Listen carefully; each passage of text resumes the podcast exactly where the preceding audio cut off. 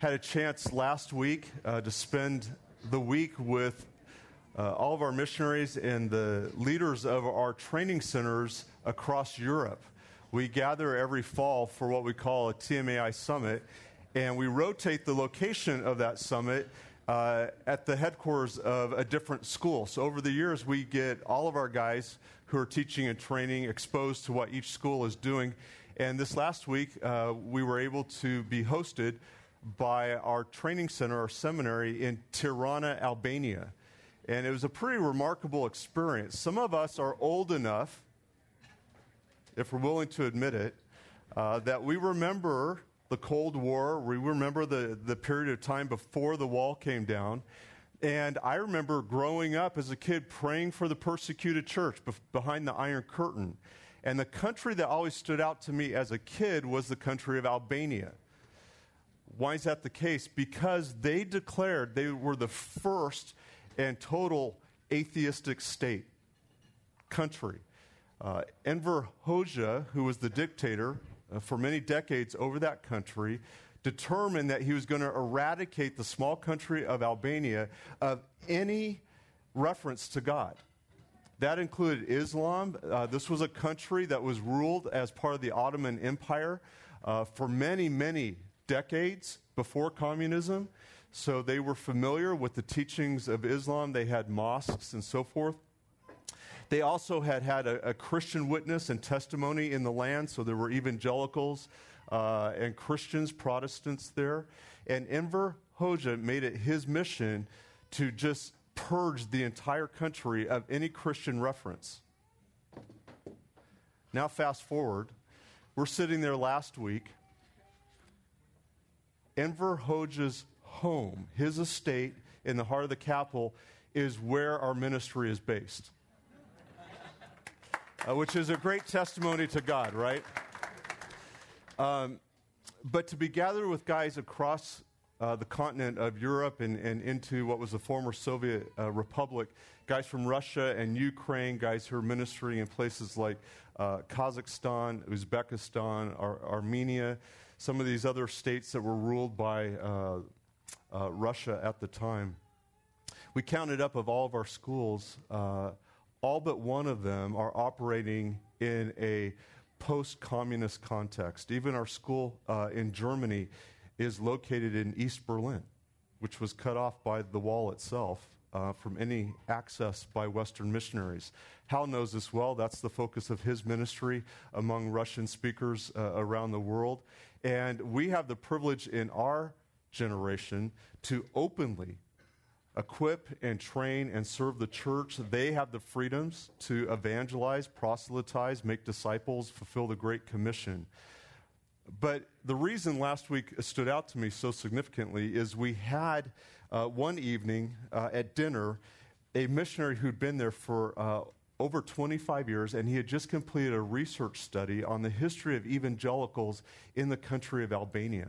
And he took us back before things were ruled under communism to what God was doing through missionary efforts in those days. And it was just a reminder that in every generation, God's at work to advance the glory of his name, the making of disciples, and the building of his church among the nations. And we sang about that this morning. If you paid close attention to the songs that Jonathan selected, each of them recognize the work of salvation, but not just in a limited fashion or an exclusive fashion for you and me, but with regard to what God was going to do among the nations with the great aim and greatest purpose, and that was that men and women from every tribe, tongue, and nation would do what? Would lift their voices, and more importantly, would surrender their lives to make Christ Lord, to bring glory to him. You know, there's a wonderful personal benefit to salvation, isn't there?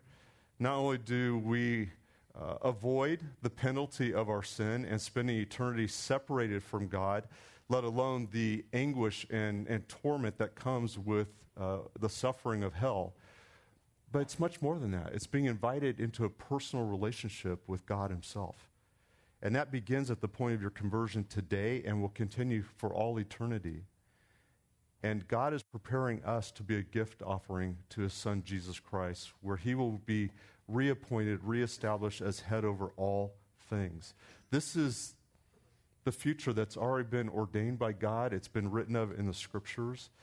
And we just have the privilege and the opportunity to make sure our lives are in line with the mission of God and his purpose today. That means with your kids at home. That means at work this week.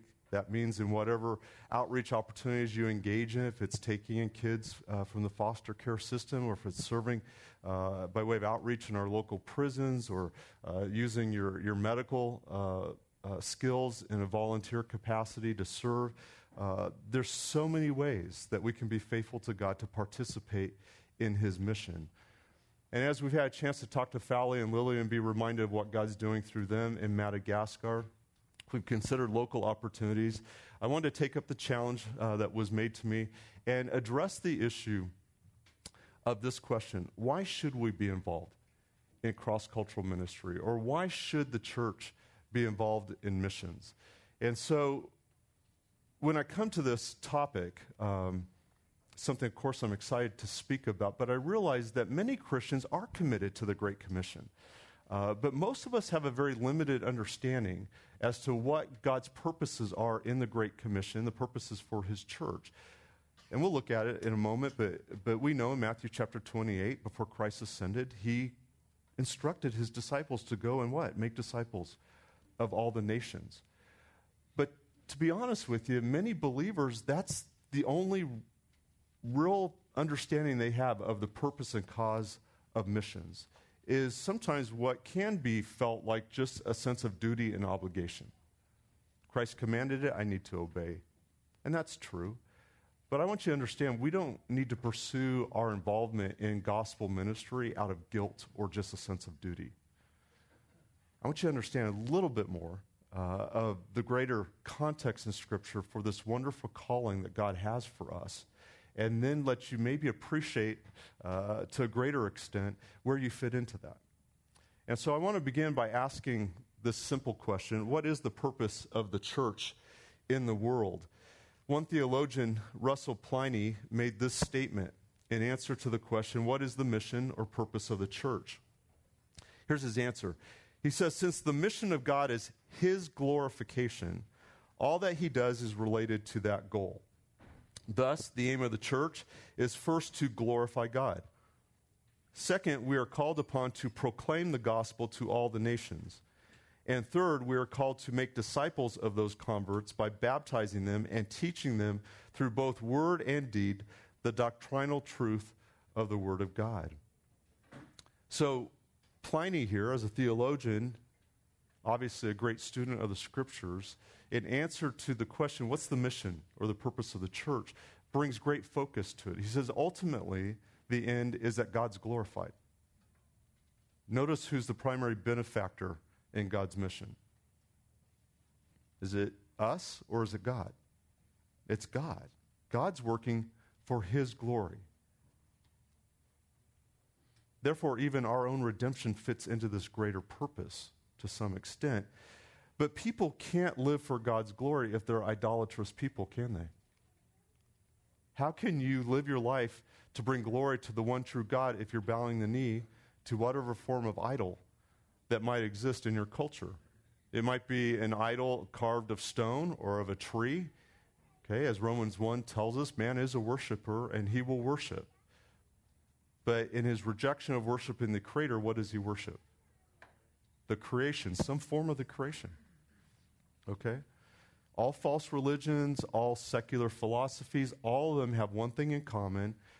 There's another object of deity that man bows his knee to and worships.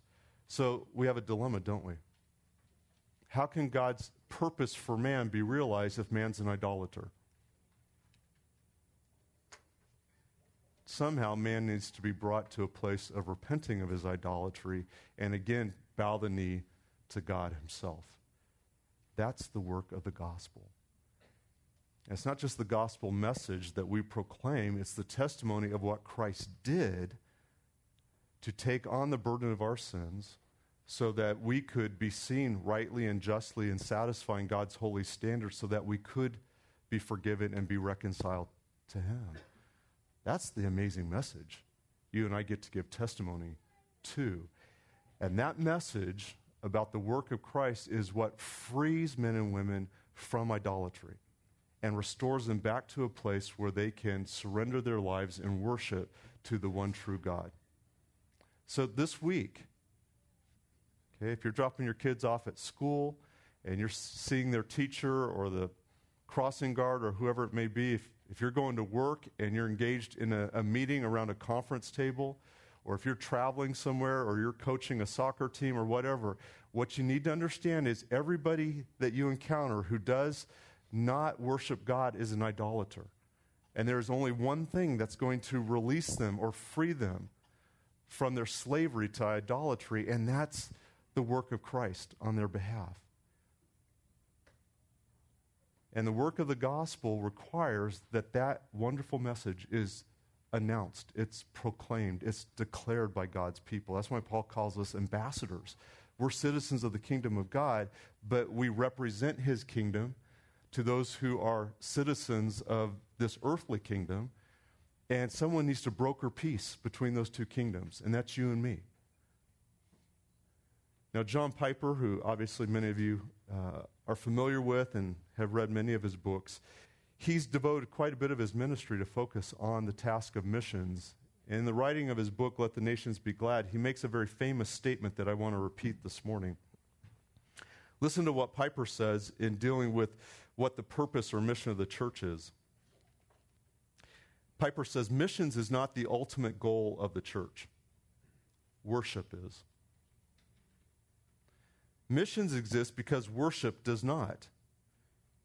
He goes on to say, worship is ultimate, not missions, because God is ultimate, not man. Think about that for a minute.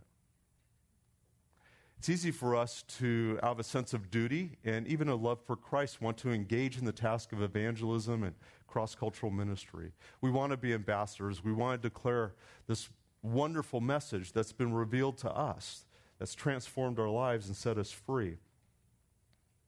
But many of us still consider that the task of missions has as its ultimate aim our benefit and the benefit of men and women. And what Piper's pointing to here is the same thing that Pliny is saying. He's saying, listen, worship is the ultimate issue in missions and evangelism. And I love how he says it. Worship is ultimate, not missions, because God is ultimate, not man. So the reason we're engaged in missionary work, cross-cultural work, evangelistic work, both locally and abroad, is because people are not worshiping Jehovah. They're not worshiping the God of the Bible, the God who revealed himself through his word, the God who incarnated himself and came and took on flesh and walked among men, the God who took up residence as his spirit within us at the point of conversion as a deposit, a down payment until he returns. They don't know the true God, and therefore they worship a substitute. God is redeeming us not just to save us from hell. He's redeeming us that we might live in right relationship with him and fulfill his purpose for man to glorify him. So when you think of that colleague or that schoolmate or the person at the gym that you're going to encounter this week, just understand that God's desire for them is not just to avoid going to hell or to improve or make their circumstances here on earth better because they're obedient to him. His greatest desire is they come to love him and devote their lives to him and to seek his good and his honor. And they begin to live a life that reflects his character so that he can be praised and honored. That's what God wants from your friends and your colleagues and your classmates. But they can't do that unless one of us tells them how they can be freed from their idolatry. Does that make sense? So let me read to you Piper's statement again in its full context. He says, missions is not the ultimate goal of the church. Worship is. Missions exist because worship does not. Worship is ultimate, not missions, because God is ultimate, not man. And when this age is over, and the countless millions of the redeemed fall on their faces before the throne of God, missions will be no more. It's a temporary necessity, but worship abides forever. So in many regards, as we engage in gospel ministry, we're engaged in this ministry that has eternal consequences. As far as someone being raised in newness of life, following Christ as their Lord and Master, and that new resurrected life will continue from that moment on through all eternity. All we await is a new body and the perfecting of this flesh to then match this work of new creation in the inner man. We'll be made right and then allowed to enter into the presence of Christ and to worship him. Can there be anything more noble that we devote our lives to than to this end? Aren't you grateful somebody declared to you the glories of Christ? Aren't you grateful you discovered that release from slavery to idolatry? Yes, we contend with temptations and we battle with that in this present age. All that does is increase our hope for the future, doesn't it? When we will no longer contend with the temptations and issues of fallenness with our own flesh or in the world around us. You ever try to dream about that moment where you won't have to battle with temptation or your struggles? We will be set free one day. The most loving thing we can do is to tell others about this great hope that we have. That's why earlier I commended you, because I know you're so faithfully involved, many of you, on a regular basis, redeeming the opportunities, being purposeful to declare Christ. This morning I want to invite you to 1 Peter chapter 2 as our text. And I'm just going to use this as a foundation to launch on, to kind of illustrate for you this wonderful theme of worship and redemption in Scripture. And hopefully this will provide for you a richer, more robust biblical context for why we are engaged in this work and not just live with a sense of guilt for not doing more in this regard. Let's read the text beginning 1 Peter chapter 2, verse 4. It says, "And coming to him as to a living stone, which has been rejected by men, but is choice and precious in the sight of God, you also as living stones are being built up as a spiritual house for a holy priesthood, to offer up spiritual sacrifices acceptable to God through Jesus Christ. For this is contained in Scripture, behold, I lay in Zion a choice stone, a precious cornerstone, and he who believes in him will not be disappointed. This precious value then is for you who believe, but for those who disbelieve, the same stone, the stone which the builders rejected, this became the very cornerstone, and a stone of stumbling and a rock of offense. For they stumble because they are disobedient to the word, and to this doom they were also appointed." In verse 9, our key text, "But you," speaking to the church, "you are a chosen race, a royal priesthood, a holy nation, a people for God's own possession, so that you may proclaim the excellencies of him who has called you out of darkness into his marvelous light. For you once were not a people, but now you are the people of God. You had not received mercy, but now you have received mercy. Beloved, I urge you as aliens and strangers to abstain from fleshly lusts, which wage war against the soul, and keep your behavior excellent among the Gentiles, so that in the thing in which they slander you as evildoers, they may, because of your good deeds, as they observe them, do what? What does your Bible say? Glorify God in the day of visitation, the day of Christ's return. Will they be prepared for eternity to glorify God? The promise here is if we live our life for the glory of God, God's going to use our lives to draw others to see him in us, surrender their lives, surrender the idols in their lives to make God the God of their life. Peter writes to his church, not just in this text, but throughout this book. The occasion, of course, is the church now because of persecution. They fled persecution. They've been scattered throughout the Roman Empire, and he writes to them in chapter 1. He makes clear allusion in the first 12 verses of the work of salvation that has been proclaimed to them and the ministry of Christ. It says this in verse 10, "As to this salvation, the prophets who prophesied of the grace that would come to you made careful searches and inquiries, seeking to know what person or time the Spirit of Christ within them was indicated as he predicted the sufferings of Christ and the glories to followed." It says it was revealed to them that they were not serving themselves, but you, and these things which now have been what? Announced to you through those who preach the gospel. And he goes on then to say in verse 14 and 15, if you are followers of Christ as obedient children, now your calling is to be holy like the one who's holy. This is why we pursue sanctification in our own lives.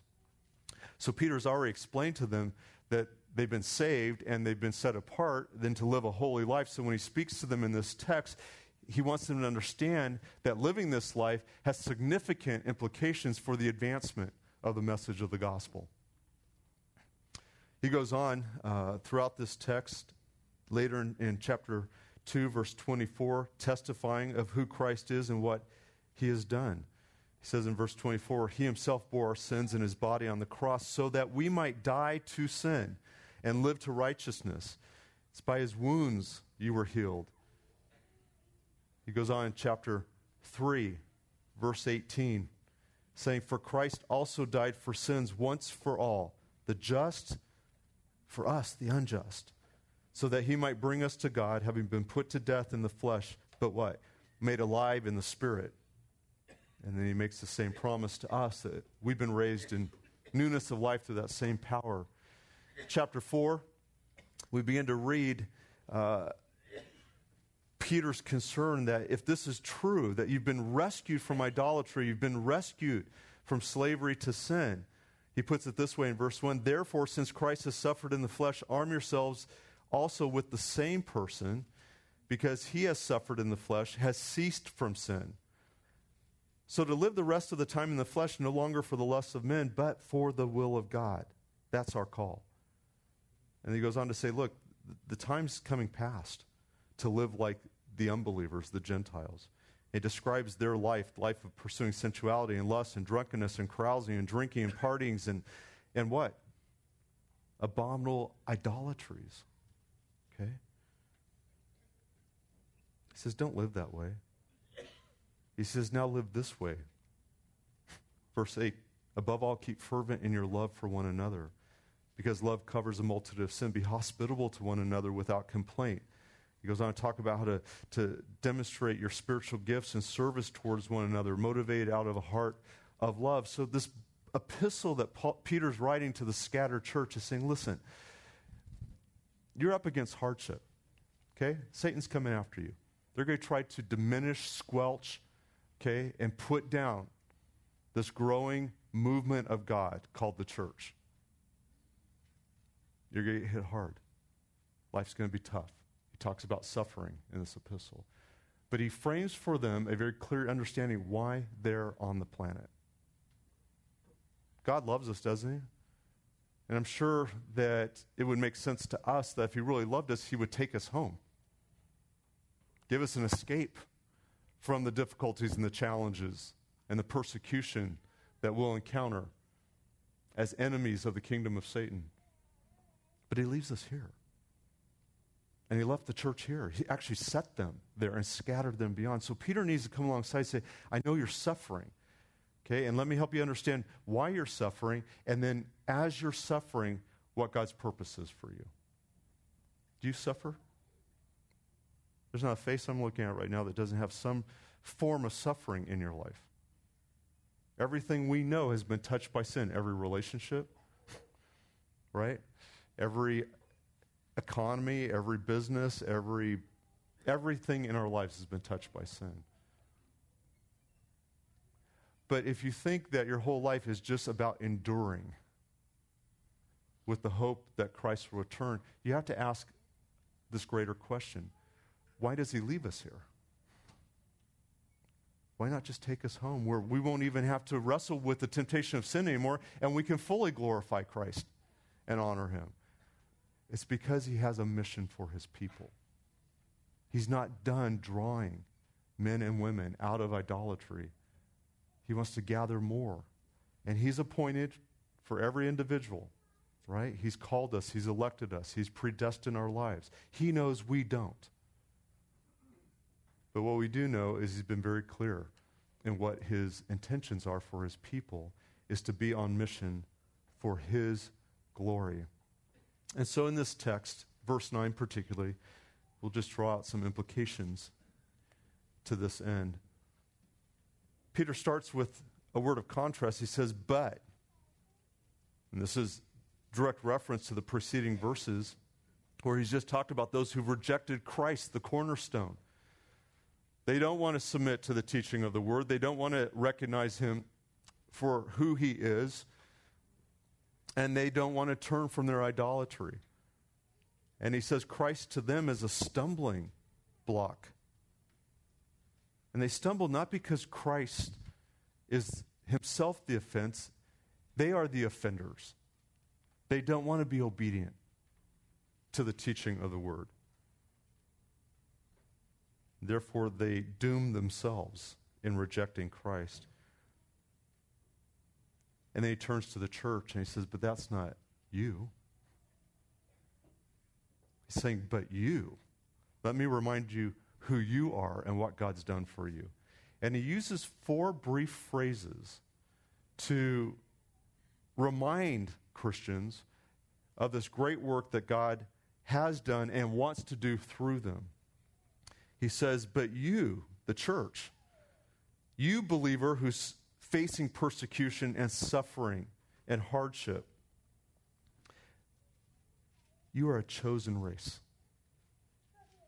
You're a royal priesthood. You're a holy nation, and you are a people for God's own possession.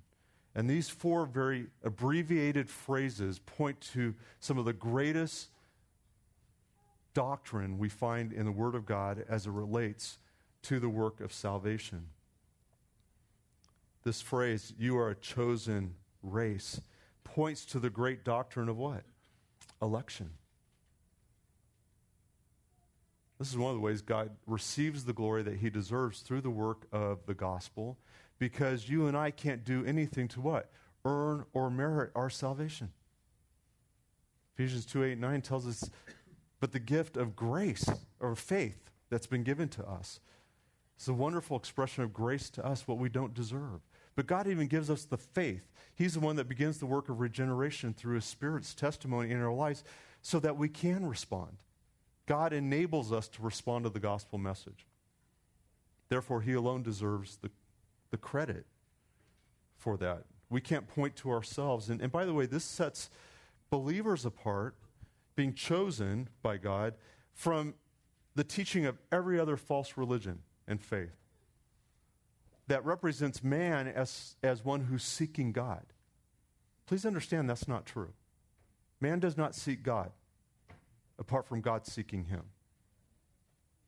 But because they want to take credit, these false faith systems describe man as a seeker. And therefore, they come up with systems to somehow earn or merit the favor of the God they believe they're seeking. And that's why if you talk to a Muslim, or you talk even to a Catholic or another cultist, these people never find rest. They never have assurance or confidence. And that's rightly so, because they know the fact that they can't meet even the standard that those faiths teach. So they live in despair, at best some kind of wishful thinking or hoping that they've done just enough to tip the scales. What a miserable, hopeless way to live. But you don't get up in the morning, do you, as one redeemed by Christ? Worried about the fact that you haven't done enough to earn or merit God's favor? No, you get up and you say, God, I don't deserve anything, and you've given me everything.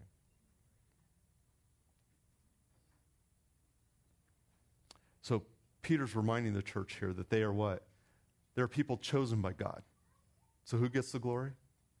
God gets the glory. All right? What a great truth to meditate on. He goes on to say, and you are a royal priesthood. And this has many allusions throughout Scripture. Of course, talking about the concept of priesthood. And a simple job description, I've said it to you before, is this. A priest is a mediator between sinful people and a holy God. And in here, because Christ is the ultimate priest, or pictured that way in Scripture for us, and of course, he's also king. Peter uses the language here to say we're part of a royal priesthood. We work for the king. And we work as reconcilers, mediators. We stand in the gap, if you will, announcing that there is forgiveness for sins. And we proclaim that message, and as people repent and ask God for the forgiveness that only he can extend to them, we function in a priestly manner. That's what you do when you preach the gospel. You're a priest. And Paul says to us, the church, this is our purpose in life. So here he's talked about the doctrine of election. He's talked about the doctrine of reconciliation. And then he goes on and talks about the doctrine of sanctification. He says, you're a holy nation, okay? A holy people.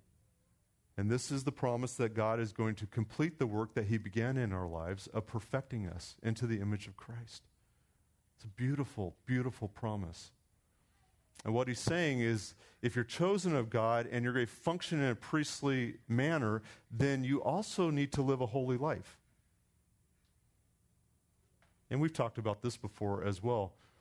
If we don't live holy lives and put God on display in our life, then how can we proclaim him? If we're not merciful to our fellow man who doesn't deserve mercy, how can we proclaim this awesome message of the ultimate mercy that's not deserved? And say, we claim that, we take advantage of every day, but I'm just not going to extend that to you for this minor offense. And that's where the world rightly looks at us and accuses us of being hypocrites. And says, well, you preach this, but you live this way. And all that Peter's reminding the church says, listen, your holiness, your godly life, living out the character of God that he's perfecting in you through the power of the Spirit and the testimony of his word, has everything to do with your ability to be an effective priest. So we're chosen by God, the doctrine of election. We're assigned to the role of a priest. This is the great truth of reconciliation. To do that, we have to live a holy and sanctified life. And then he adds this last phrase. He says here that you are a people for God's own possession. And you might think, okay, yes, I get it. God bought me. He paid the price. He owns me.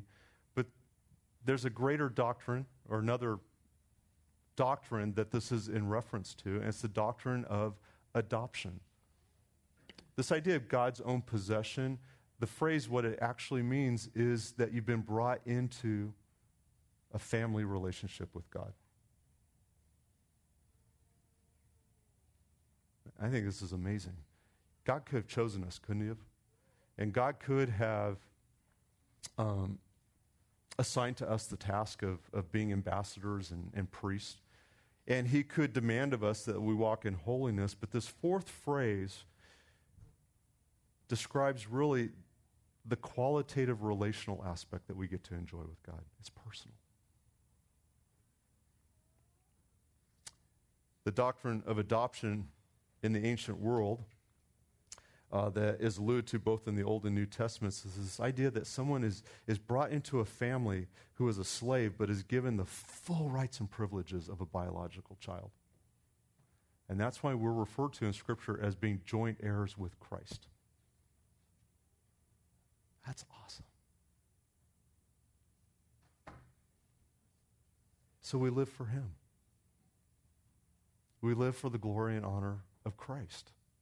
Because he, if you will, is our elder brother. He is the one who paid the price to redeem us and bring us into this family relationship. So Peter takes the time to remind the church who they are. And how can you not reflect on these great truths without your heart swelling with gratitude and worship and honor to the God who loves us and rescued us? You can't if you know him. This is why earlier in the text, Paul says that God is building us up into a spiritual house, verse 5. and we're going to be the spiritual house, you and me next to each other, stone upon Christ the cornerstone. He's building us up into a spiritual house so that we might offer up spiritual sacrifices that are acceptable to God through Jesus Christ. This is reminiscent of what Paul says in Romans 12, verses 1 and 2. Present your bodies what? A living sacrifice, holy, acceptable to God. This is an act of worship as we spend our lives in this direction. Now, this is interesting. This text and those phrases I actually read to you have a biblical historical context as well. If you go back to Exodus chapter 19, verses 5 through 6, we find the nation of Israel before the Mount of Sinai.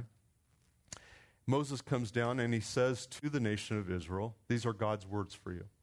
You are to be to me what? A kingdom of priests and a holy people. People for my own possession.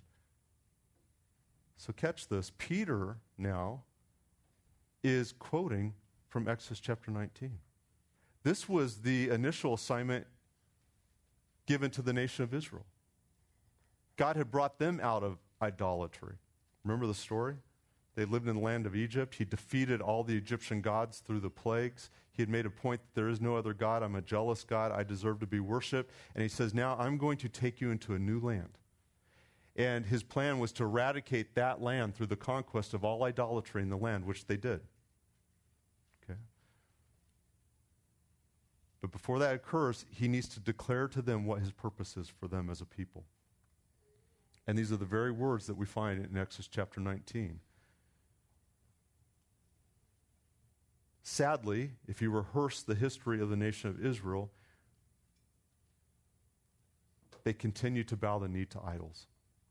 And they became useless to God in advancing his mission to bring him glory because they embraced the idolatry of the Gentile nations.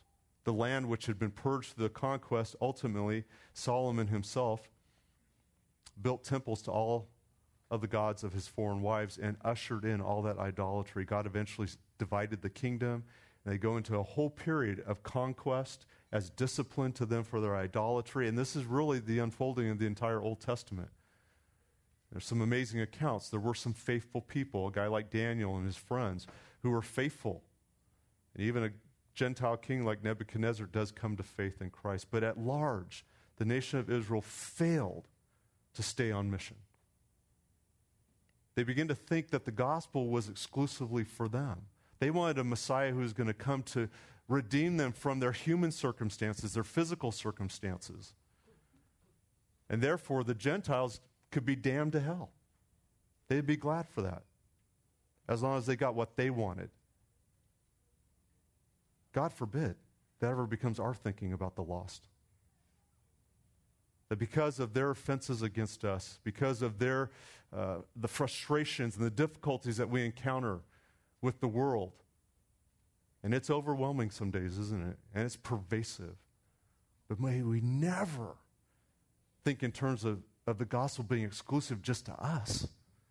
God's got us here in this circumstance, just like those that Peter's writing to, and he's got a purpose for us. And unlike Israel, we need to be faithful, to not think that the gospel's just for us and no more. But we need to live our lives in such a way that God's put on display. And that's where Peter goes in his writing of this verse. He continues on in saying there's a purpose here. If you know who you are and what God's done for you and how he intends to bring glory to himself, he says this, here's your purpose, so that you may proclaim the excellencies of him, the one who's called you out of darkness and called you into his marvelous light. What does it mean to proclaim the excellencies of him who's called you out of darkness? There's two aspects to it. One is just as I'm doing right now. You can stand before people and declare. That's a proclamation ministry. And I have to tell you, all throughout Scripture, you have to proclaim the gospel. You can talk about friendship evangelism all you want, and I hope you're good friends with the lost, with the goal to bring them to Christ. But if you never tell them about Christ, don't think they're just going to guess. Okay? That's a lazy, fearful approach. You've got the power of God at work, bringing people to faith in Christ. You have nothing to be afraid of. And so what? If they're unkind to you. So what? If they want to break the relationship with you. So what? And I don't say this easily. So what if you lose your job or lose an opportunity? Okay? And I'm not saying you have to preach during the work hours against company policy, but I'm talking about too often we never tell people about Christ. And so Peter's saying, you got to talk about it. People got to know who the God is that you worship. But he also says here, and he goes on, particularly in verse 12, and saying, keep your behavior excellent among the Gentiles. He uses the same term, excellent, or excellencies. And what he's saying is the way you live, a godly life, reveals God to the lost. And so Peter's saying, as you're out there suffering and facing persecution, you've been reminded of who you are and what God's purpose is for his people and his church. Now live your life that demonstrates and proclaims the excellency of the God you love. Worship him in word and deed. And as a result of your faithfulness, into verse 12, as they observe this in your life and they hear the message proclaimed, many will come to glorify God themselves. They'll be released from idolatry and they will come and bow the knee before the only true, perfect, holy, and also gracious, forgiving, and merciful God. Why do we talk about missions at Grace Church? Why do we focus on evangelism and gospel ministry? Because it's what God's appointed for us in our generation to be faithful to. Our pastor says this so often, the only thing that we can't do better in heaven that we can do on earth is what?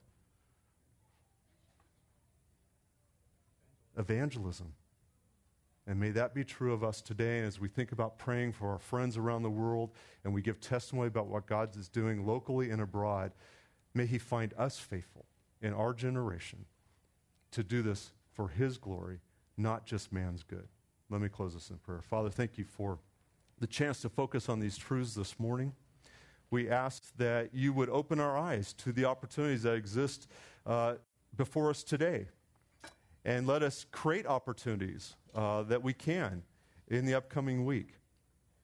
And give us recollection of these great truths of who we are. As we meditate on them, may they strengthen our hearts to go out and to live godly lives and to proclaim you to the lost. Use us to bring many to know you and to worship you. And we ask this in Christ's name. Amen.